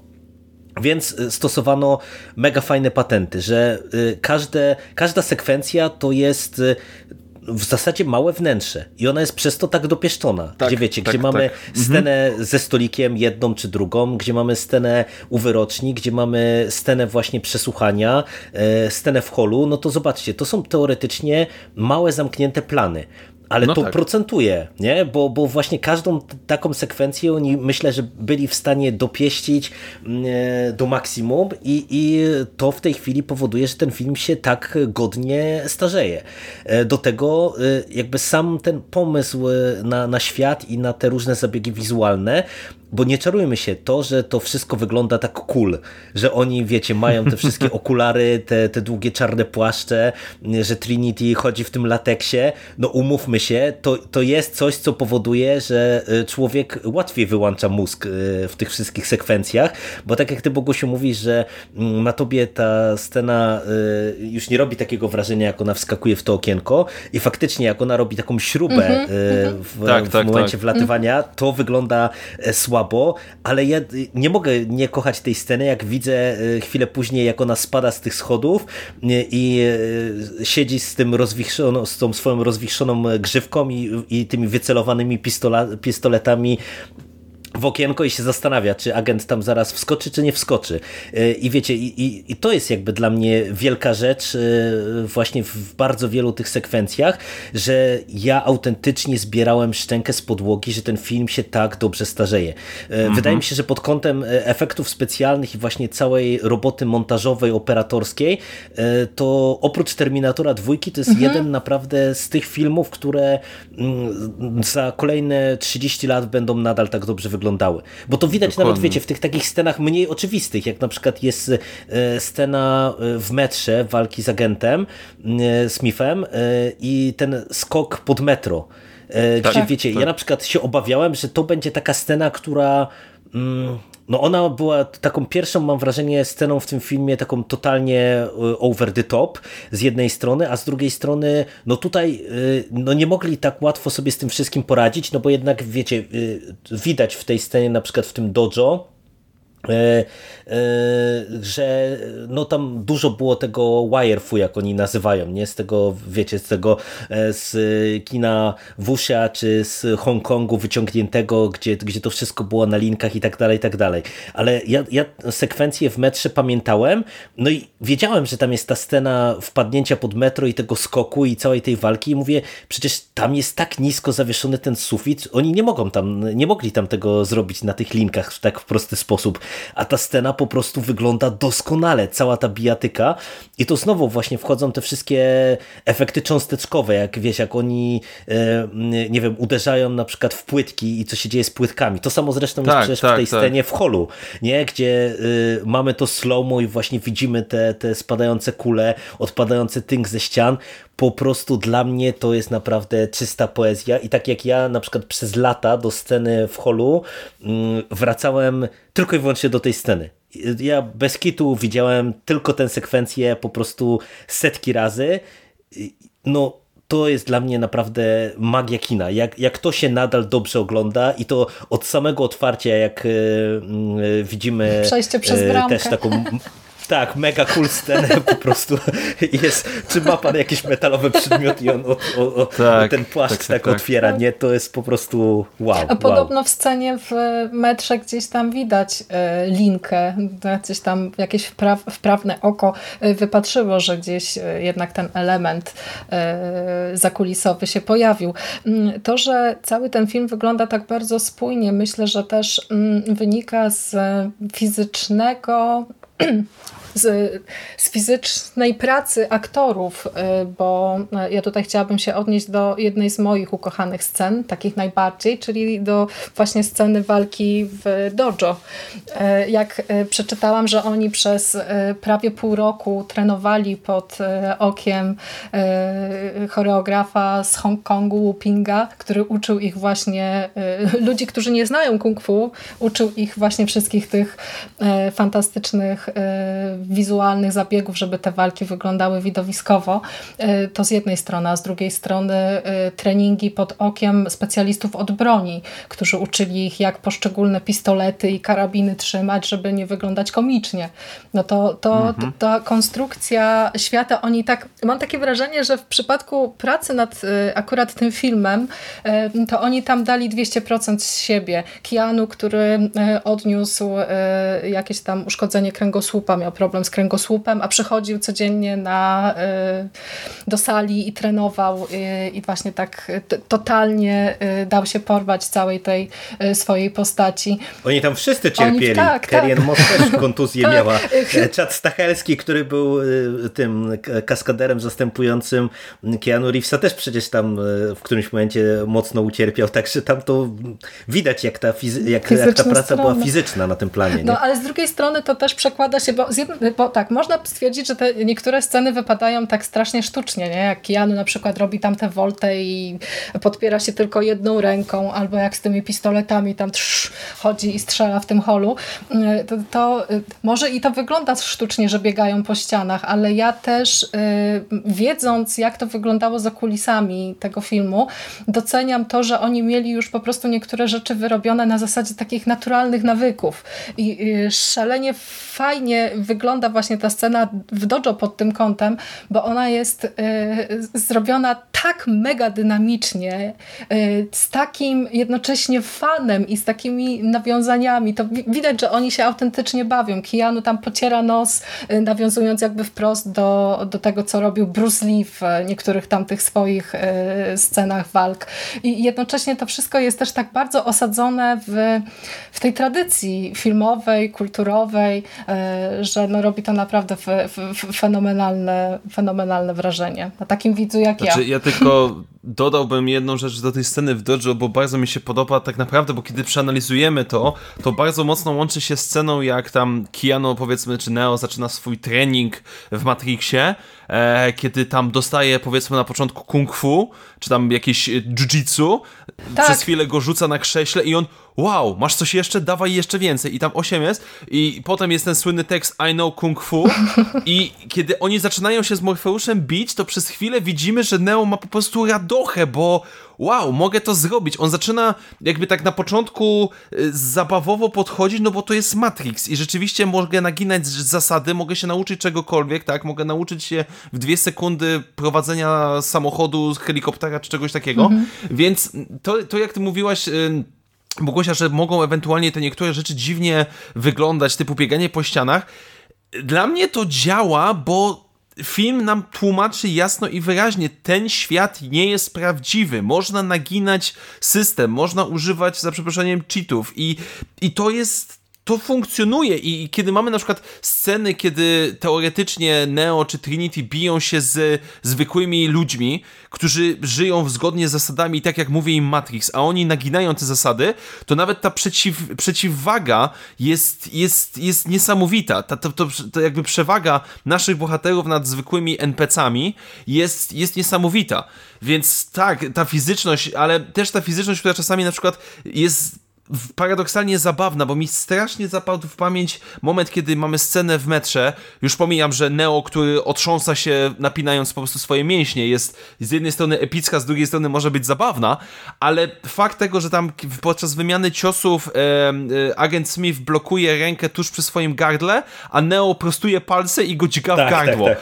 Jest to durnowate, ale też działa w jakiś sposób i to wszystko jest absolutnie rewelacyjne, więc te wszystkie sceny i to nawet jak oni idą w tych skórzanych czy tam czarnych, lateksowych rzeczach z tymi torbami, i można to bardzo... To jest niesamowite, jak pewnego rodzaju motywy, które na papierze brzmią wręcz durnie czy jakoś tak przesadnie, tutaj zgrywają się w idealną całość. No tutaj to jest na przykład to, co ty mówisz w kontekście wykorzystania właśnie tego, że I know kung fu. Mi się to szalenie podoba, że to też jest jedna z takich rzeczy, która jest cały czas konsekwentnie trzymana, bo to później przecież wraca w momencie, kiedy oni idą do helikoptera i on rzuca do Trinity, czy umiesz tym latać, nie? Tak, tak, ona mówi, zaraz, nie? Za chwilę.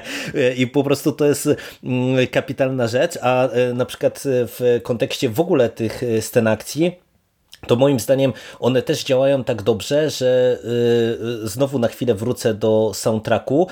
Ta scena w holu, ona pokazuje właśnie, co robi dobry montaż, bo przecież ta sekwencja zaczyna się wraz z pierwszym bitem i w zasadzie ona jest cała napędzana tym kawałkiem, który jej towarzyszy, i w momencie, kiedy jakby ostatnia nuta wybrzmiewa, pada ostatnia kula i otwierają się drzwi do windy. Tak jest, to jest po prostu dla mnie tak mistrzowski pokaz montażu filmowego, że to jest po prostu głowa mała. Naprawdę, to trzeba oglądać i jeszcze raz oglądać, jak ktoś chce robić filmy, żeby się uczyć, jak właśnie tego rodzaju rzeczy można zaprojektować. Tym bardziej, że ta scena jest niesamowicie dobrze zrobiona, że ona jest z jednej strony bardzo dynamiczna, ale z drugiej strony ona jest taka, ja bym powiedział, umiejętnie podawana, że to nie jest tylko to slow-mo,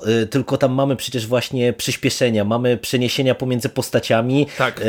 Mamy momenty zmiany tempa i moim zdaniem to też powoduje, że ona tak dobrze działa, nie? I tutaj jest właśnie wiele takich sekwencji, które robią tak dobrą robotę, bo no w ogóle dla mnie ta cała końcówka, to jest coś, co weszło do kanonu kina akcji, bo przez cała ta sekwencja z helikopterem to też jest dla mnie petarda, jak Neo łapie Trinity i ten helikopter, wiecie, który odkształca nam wieżowiec.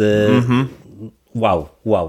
Znaczy tutaj, ale też tak jak ty o tym wspominasz, paradoksalnie to, co mówisz, jest niezwykle ważne, bo można oglądać, powiedzmy, Matrixa i uczyć się niektórych zabiegów, ale też trzeba nauczyć się, kiedy je stosować albo nie stosować, bo nie oszukujmy się, bardzo wiele filmów próbowało czy to kopiować Matrixa, czy też na przykład, tak jak rozmawialiśmy w osobnym podcaście, kopiować styl kręcenia Jasona Borna. Można to zrobić, tylko bardzo łatwo to spieprzyć i właśnie Matrix, przynajmniej w pierwszej części, robi to absolutnie perfekcyjnie, bo ja, tak jak mówiłeś o tym montażu, rzeczywiście, bo w tym holu mamy pewnego rodzaju, te slow motion, ale nagle mamy przyspieszenie, kiedy tam Trinity kogoś przepycha i strzela komuś z shotgunem w plecy i tak dalej, więc no, jest to rewelacyjne, po prostu, tak? Więc tutaj nie ma chyba momentu, jakiejś sceny walki, sceny naparzania się, strzelania, która jest po prostu słaba. To gra do samego absolutnie końca. No właśnie, a aktorzy grają? Porozmawiajmy trochę może o castingu. Bogusia, już z głowy mi pytania wyjmujesz, bo właśnie miałem was o to zapytać też. To mów od razu, Seth, jak nas Bogusia wywoła. No dobrze. Jak to wypada z aktorami? Ja jestem zaskoczony, bo przeglądałem sobie filmografię Keanu Reevesa i ostatni film przed Matrixem, czyli 97 rok, to był Adwokat Diabła. Film absolutnie rewelacyjny moim zdaniem, ale jakby przypominam sobie Keanu Reevesa w tamtym filmie i w Matrixie, tak zupełnie inne dwie postacie. Sam Keanu Reeves, szczególnie po Matrixie, był nazywany do czasu Johnego Wicka, powiedzmy, właśnie aktorem, który ma jedną twarz, który za bardzo nie jest jakoś tam bardzo ekspresywny i ma taki syndrom, że opiera swoją twórczość tylko i wyłącznie jakby na tej twarzy, ale... Za to jak on dla ma... mnie działa...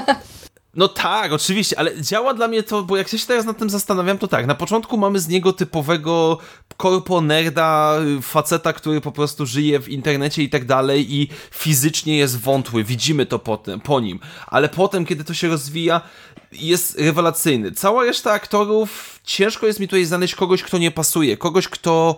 w jakiś sposób wyróżnia się negatywnie, bo co najwyżej możemy powiedzieć, że ktoś jest dobry albo bardzo dobry, bo no, dla mnie wszystko to gra łącznie z drugoplanowymi typu rewelacyjny Cypher i cały te jego dlaczego zdradzam ludzi i tak dalej, czy też nawet Gloria Foster, która gra tą wyrocznię w jednej scenie i robi to absolutnie rewelacyjnie, tak? Bo mamy poczucie, że jesteśmy w grzecznym, miłym domku, wcinamy sobie ciasteczka, a nie absolutnie jesteśmy w cyfrowym, komputerowym świecie. Więc dla mnie tutaj wszystko zgrywa się absolutnie rewelacyjnie. Keanu Reeves nadaje się do ról właśnie takich stonowanych bardzo. On się fantastycznie sprawdza według mnie w tym repertuarze właśnie takim typowo akcyjniakowym, tak, w kinie akcji. I też jest dobry, jeśli chodzi o jakieś takie właśnie postaci ocierające się trochę o komiksy. A jego John Constantine to jest jedna z moich chyba ukochanych, jedno z moich ukochanych jego wcieleń. Nie wyobrażam sobie, już tak bardzo Matrix wniknął mi do umysłu i ta ikoniczna rola Keanu tak bardzo została mi w głowie, że nie potrafię sobie wyobrazić nikogo innego na tym miejscu.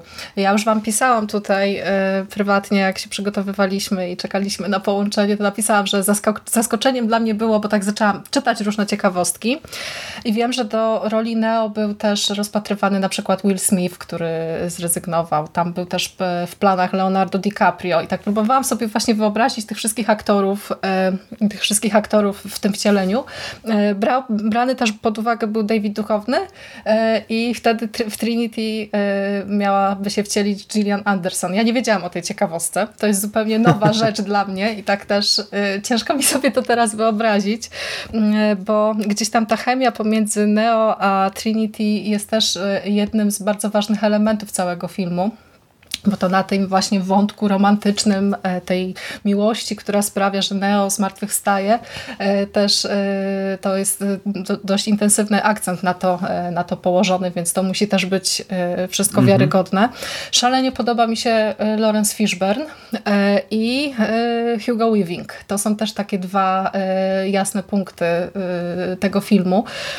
I po raz kolejny złapałam się też na tym, że kino science fiction, które gdzieś tam może niektórym kojarzyć się z jakimiś takimi obrazami trochę na zasadzie filmów klasy B, przynajmniej pod kątem aktorstwa, nie, że sobie wychodzą ludzie i pitolą rzeczy, o których właściwie nie mają pojęcia, no to Matrix dowodzi, że to może też być dobrze zagrane. Nawet jeśli nie ma tutaj żadnej aktorskiej szarży i żaden z tych aktorów nie dostał Oscara za rolę pierwszoplanową, to mimo wszystko w moich oczach są oni bardzo wiarygodni. Jak Morfeusz opowiada właśnie o tym, że żyjemy w świecie, który jest złudzeniem i że jeśli chcesz coś z tym zrobić, no to chodź za mną, no to ja mówię, że ja bym wzięła tę pigułkę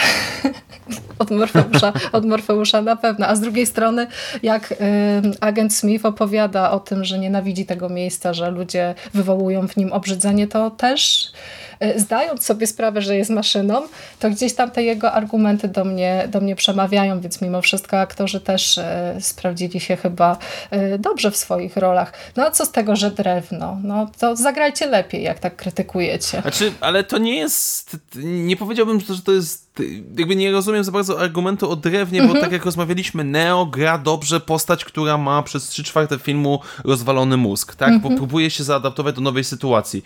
Morfeusz jest, nazwijmy to w pewien sposób, lekkim religijnym fanatykiem, który jest zapatrzony w tą swoją przepowiednię, pewność, że to jest to. Ale też przekonany jest do swojej racji, nie? I to widać. I on poprzez to, w jaki sposób niektóre rzeczy mówi, no to nawet jeśli będziemy brać poprawkę na to, że gościu tutaj się czegoś naćpałeś i gadasz od rzeczy, no to on i tak jest taki wiarygodny w tym, co mówisz. Że... Ale oczywiście, że tak. Trinity, która... jest zakochana i która w całym tym ponurym świecie, jakim jest świat poza Matrixem, odnajduje jakieś uczucie i nie umie sobie z nim poradzić. Cypher, który jest też rewelacyjny, więc a Hugo Weaving dla mnie tutaj jest absolutnie rewelacyjny, no po prostu Elrond, który jest zły, jest cudowny, jest rewelacyjny. Te wszystkie właśnie jego monologi, to panie Mr. Anderson, otwieranie powolne tej teczki, kiedy jest przesłuchanie jeszcze Andersona, tak, a nie Neo, więc to wszystko... No, jakby wiadomo, że nie ma tutaj jakichś szarż niesamowitych, aktorskich, ale nie ma być. Oni robią bardzo dobrą robotę względem tego i to funkcjonuje między sobą. Jest między nimi jakaś chemia, jakoś, w jakiś sposób to działa, więc no nie wiem, znaczy z drugiej strony patrzę tak teraz z ciekawości, kto zdobył Oscary pierwszoplanowe za rolę, no to na przykład wygranym był Kevin Spacey za American Beauty, więc no raczej ciężko byłoby z tym konkurować w tamtym czasie. Więc jakby, a też mimo wszystko nie oszukujmy się, Oscary nie są jakimś tam wyznacznikiem zawsze miarodajnym, więc no, come on. Dla mnie aktorsko jest bardzo, bardzo dobrze, jak na tego rodzaju film, który nie ma grać przede wszystkim, czy tylko i wyłącznie grą aktorską. Znaczy tutaj przede wszystkim to wydaje mi się, że to jest taki casting trafiony w 100%, bo właśnie wszystkie postaci działają i mam wrażenie, że to, że nikt z nas sobie nie specjalnie jest w stanie wyobrazić kogoś innego w roli właśnie tam, czy to Neo, czy Morfeusza, czy Trinity, no to pokazuje, jak ten casting był trafiony. I ja się zgadzam, że sam Keanu Reeves ma taką apatyczne aktorstwo, powiedziałbym, ale no właśnie to jest też jakby swoisty strzał w dziesiątkę, umieć obsadzić tego rodzaju aktora o tego rodzaju predyspozycjach czy charakterystyce do takiej, a nie innej roli, a to jest też ciekawe, że właśnie tutaj, no umówmy się, ten film był trampoliną dla części tych ludzi do takiej pierwszej ligi, bo na przykład przecież Hugo Weaving no fenomenalną robotę tu zrobił, bo przede wszystkim oczywiście. Dla mnie tutaj to, jak to też jest dobrze pod tym kątem prowadzone, właśnie pod kątem prowadzenia aktorów, to widać na przykładzie Wavinga najmocniej, bo to jest postać, która w zasadzie gra głosem. Bo przecież wiecie, przez to, że ci agenci no, muszą być takimi trochę no, programami, no, bez emocji, bez mimiki, no to on, żeby grać, no to musi głównie grać właśnie głosem i w ten sposób robić atmosferę i moim zdaniem to tutaj wypada znakomicie. To wiecie, to są takie proste patenty, które pewnie też były wielokrotnie parodiowane, te przeciąganie zgłosek i powolne mówienie i tak dalej, ale tutaj to budzi autentyczne przerażenie w niektórych momentach, tym bardziej, że to są fajnie napisane te postaci też, nie? Że pomimo tego, że one są często na jednej cesze charakteru, no to widać, że to jest wszystko dopasowane i się zgrywa właśnie pod tym kątem. Znaczy tak jeszcze, tak, bo przeglądam z ciekawości filmografię Hugo i jak ty powiedziałeś, że to była trampolina, to dosłownie była trampolina, która potem miała jeszcze dwie dodatkowe, bo w 99 wyszedł Matrix, a potem na przełomie 2001 i 2003 mamy dwie kolejne części Matrixa i całą trylogię Władcy Pierścieni, więc tutaj jakby no on chyba najwięcej zyskał i w jakiś tam sposób się wybił. Ale tak, ja będę się powtarzał, ale dla mnie jest jak najbardziej aktorsko i nigdy nie przyszło mi do głowy, żeby w jakiś sposób na to narzekać. No to w zasadzie to można powiedzieć, że to chyba tyle, bo ja jeszcze chciałem was na koniec zapytać, jak ten film się broni po tych 20 latach, ale to myślę, że z całego naszego podcastu słychać to jednoznacznie tak naprawdę. Nie no, znaczy powiem tak, ja uważam i mam nadzieję, że kiedyś, jeżeli kiedyś w polskiej jakimś systemie edukacji będzie coś, jakieś podstawy filmoznawstwa, podstawy kultury, popkultury, czy czegoś takiego, Matrix...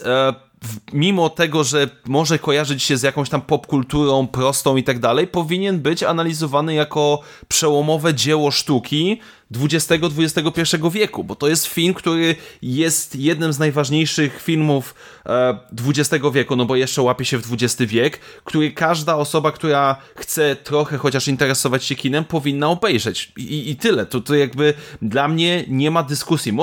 Może się nie podobać, można inaczej go odbierać, jasne, ale jest to film, po prostu dzieło przełomowe i tyle. No to jest też takie dzieło, które pownikało bardzo mocno w świadomość. Już o tym mówiliśmy, że to przełożyło się na całą masę rzeczy dodatkowych, jak właśnie Animatrix, chociażby gry komputerowe. Użycie w codziennym słowniku określeń zaczerpniętych z Matrixa. Założę się, że niektórzy może nawet nie wiedzą, skąd wzięły się jakieś tam sformułowania, a je używają. Także to sprawia, że Matrix gdzieś tam jeszcze cały czas funkcjonuje, żyje.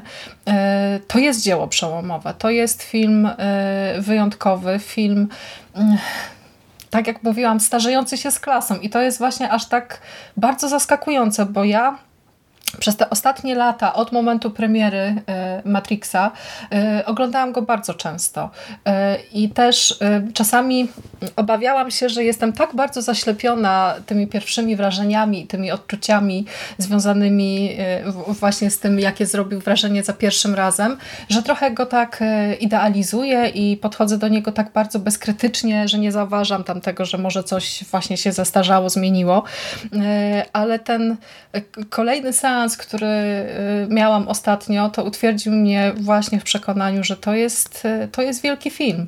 To jest prawdziwa kinematografia. To jest prawdziwe dzieło, które gdzieś tam przez kolejne lata, nawet pomimo tego postępu technologicznego, będzie zachwycało i będzie sprawiało, że gdzieś może w umyśle jakiegoś widza obudzą się te same pytania. Ja jestem pewna, że większość ludzi, którzy widzieli ten film, czy w 99 roku, czy ostatnio, to po skończonym seansie zadają sobie pytanie, czy rzeczywiście ten świat, który mnie otacza, jest prawdziwy, czy może faktycznie jest to jakaś symulacja, może Wachowscy mają rację, może żyjemy w jakimś programie komputerowym, w którym ktoś nas kontroluje i co z tym zrobić, nie? To jest właśnie jest nurt filozoficzny teraz, nie? Tak. Jest nurt filozoficzny teraz, to ja całkiem niedawno w podcaście Skądinąd słuchałem dyskusji między innymi właśnie o tym, czy żyjemy w symulacji. Mhm. I tak naprawdę to jest, wiecie, cały nurt filozoficzny teraz współcześnie, gdzie są poważne naukowe autorytety, które udowadniają właśnie na gruncie filozofii nie tylko, że żyjemy w symulacji. Myślę, że umówmy się, nie byłoby pewnie tego rodzaju test stawianych, czy na pewno nie na taką skalę, gdyby nie Matrix, nie?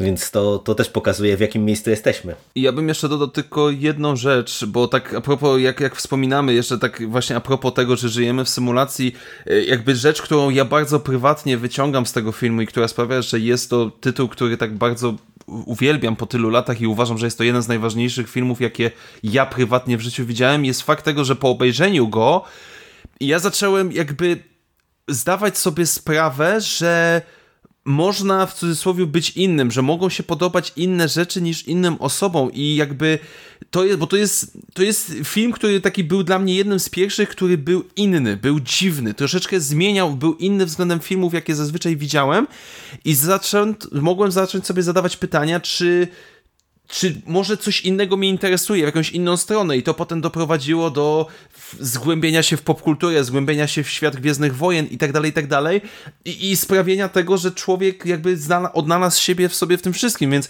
dla mnie to też jest ważne i z tego powodu jest to rewelacyjny film i może ktoś kiedyś w przyszłości, jakieś następne pokolenia po obejrzeniu też stwierdzą, że to będzie jakiś początek nowej ich przygody z czymś innym niż powiedzmy typowe codzienne życie. No może nie to, że żyjemy w Matrixie, tak, bo tutaj już zostawiam bardziej wykształconym osobom filozoficznie do rozkminy, ale uświadomienie sobie, że inne rzeczy też mogą być ciekawe i mogą nam się podobać. Ja też po obejrzeniu Matrixa gdzieś zaczęłam odczuwać ogromną satysfakcję poprzez obcowanie właśnie z książkami na przykład Philipa K. Dicka, bo zdaję sobie sprawę, że Wachowscy nie odkryli Ameryki, nie? Te motywy już gdzieś tam w popkulturze, w literaturze, w filmach nawet funkcjonowały, tylko oni to jakoś właśnie tak fajnie zebrali i zrobili to z tego tak taką właśnie strawną, łatwą do strawienia potrawę, która sprawiła, że tak się w tym rozsmakowałam. Dziś ja bardzo lubię cyberpunk i też takie stwierdzenie mogę sformułować dzięki Matrixowi. Te wszystkie właśnie motywy związane z tym, że maszyny buntują się przeciwko ludziom.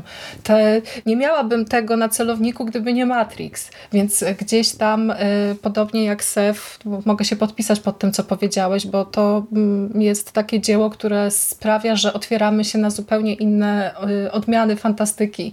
Gdzieś do tej literatury właśnie science fiction zaczynamy sięgać i to jest fantastyczna przygoda, która trwa przez lata.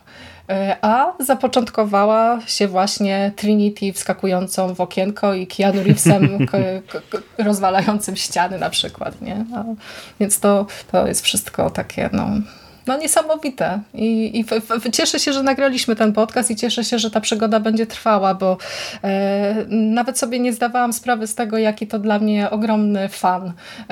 Obejrzeć ten film właśnie w trochę inny sposób po tylu latach i po tylu seansach, także dziękuję wam bardzo, mój Neo i mój Morfeuszu, za tę możliwość.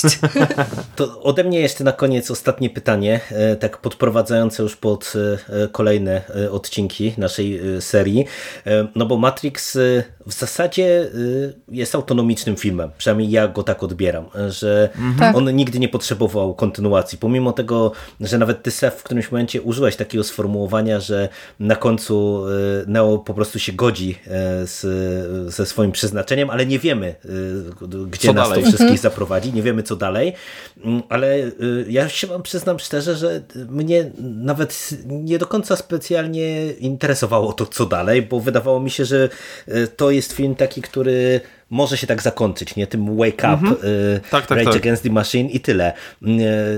No, wiemy, że oczywiście powstały kolejne kontynuacje, ale czy dla was Matrix właśnie po latach nadal może być takim filmem, który właśnie, no nie wiem, może być sobie autonomicznie oglądany, czy jednak czujecie, że właśnie te kontynuacje, nie wiem, albo mu się przydały, albo w pewien sposób, nie wiem, teraz zaniżają, windują oczekiwania, czy zaniżają oczekiwania?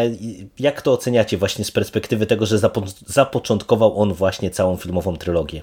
No ja po tych wspomnieniach, które mam w głowie związanych z kontynuacjami, to uważam, że Matrix powinien zakończyć się na pierwszej części. To powinien być jeden film, z tego względu, że został doskonale spuentowany. Na to pytanie będę mogła odpowiedzieć chyba dopiero po powtórce kolejnych dwóch filmów, z tego względu, że jestem mimo wszystko ciekawa, jak je odbiorę po takim długim czasie, bo ja też oglądam je stosunkowo rzadko w porównaniu właśnie do pierwszego Matrixa. Nie wiem. Nie wiem. Zobaczę, jak mi się to wszystko poukłada w głowie i jak będzie to też zwiększało mój apetyt w stosunku do tej nowej części, więc na razie wstrzymam się od odpowiedzi, bo po prostu jestem ciekawa, jak po tylu latach odbiorę właśnie to, co tam dalej w tym świecie się wydarzyło. Pamiętam za to z pierwszego seansu, z tych wcześniejszych seansów Matrixa, że zawsze w mojej głowie kiełkowała taka myśl, że chciałabym zobaczyć Zion. I to, jeśli miałabym na coś się powołać w stosunku do jakichś tam ewentualnych kontynuacji na etapie tego pierwszego filmu tylko, to właśnie na ten Zion, że to był taki element, któremu chciałabym się przyjrzeć bliżej. Ale czy koniecznie musiałabym zobaczyć uwolnienie wszystkich ludzi i wybuchy w elektrowni? Nie, chyba nie. Mogłabym się spokojnie zatrzymać na etapie tego pierwszego filmu, jako autonomicznego dzieła. To znaczy, z technicznego punktu widzenia jak najbardziej Matrix funkcjonuje bardzo dobrze jako pojedynczy film i można go w ten sposób oglądać, nigdy nie przechodzić dalej, jeżeli ktoś nie chce albo nie ma czasu, czy coś w tym stylu.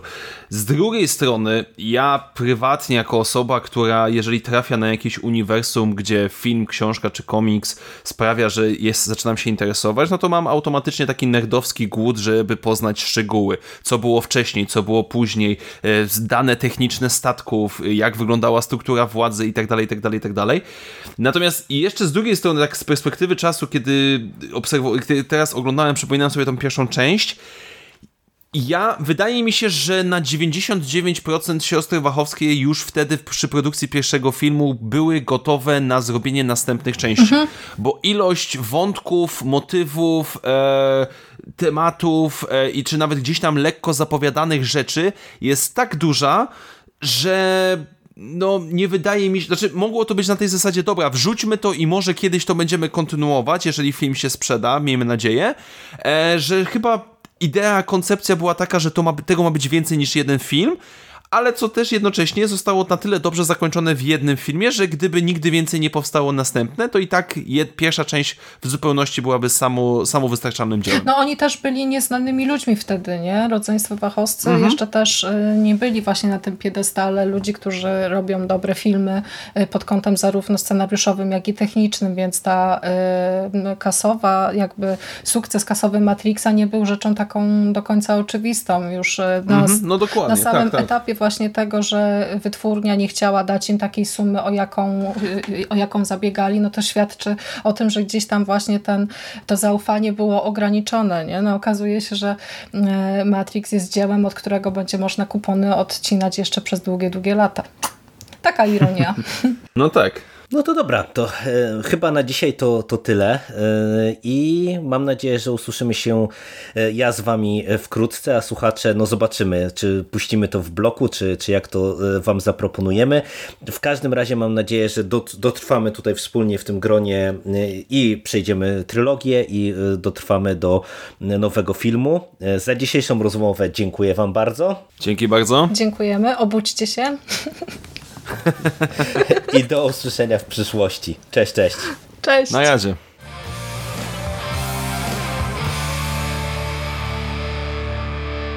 You finished? That's it, man. It's game over, man. It's game over. What the fuck are we gonna do now? What are we gonna do? It's over. Nothing is over. Nothing. You just don't turn it off.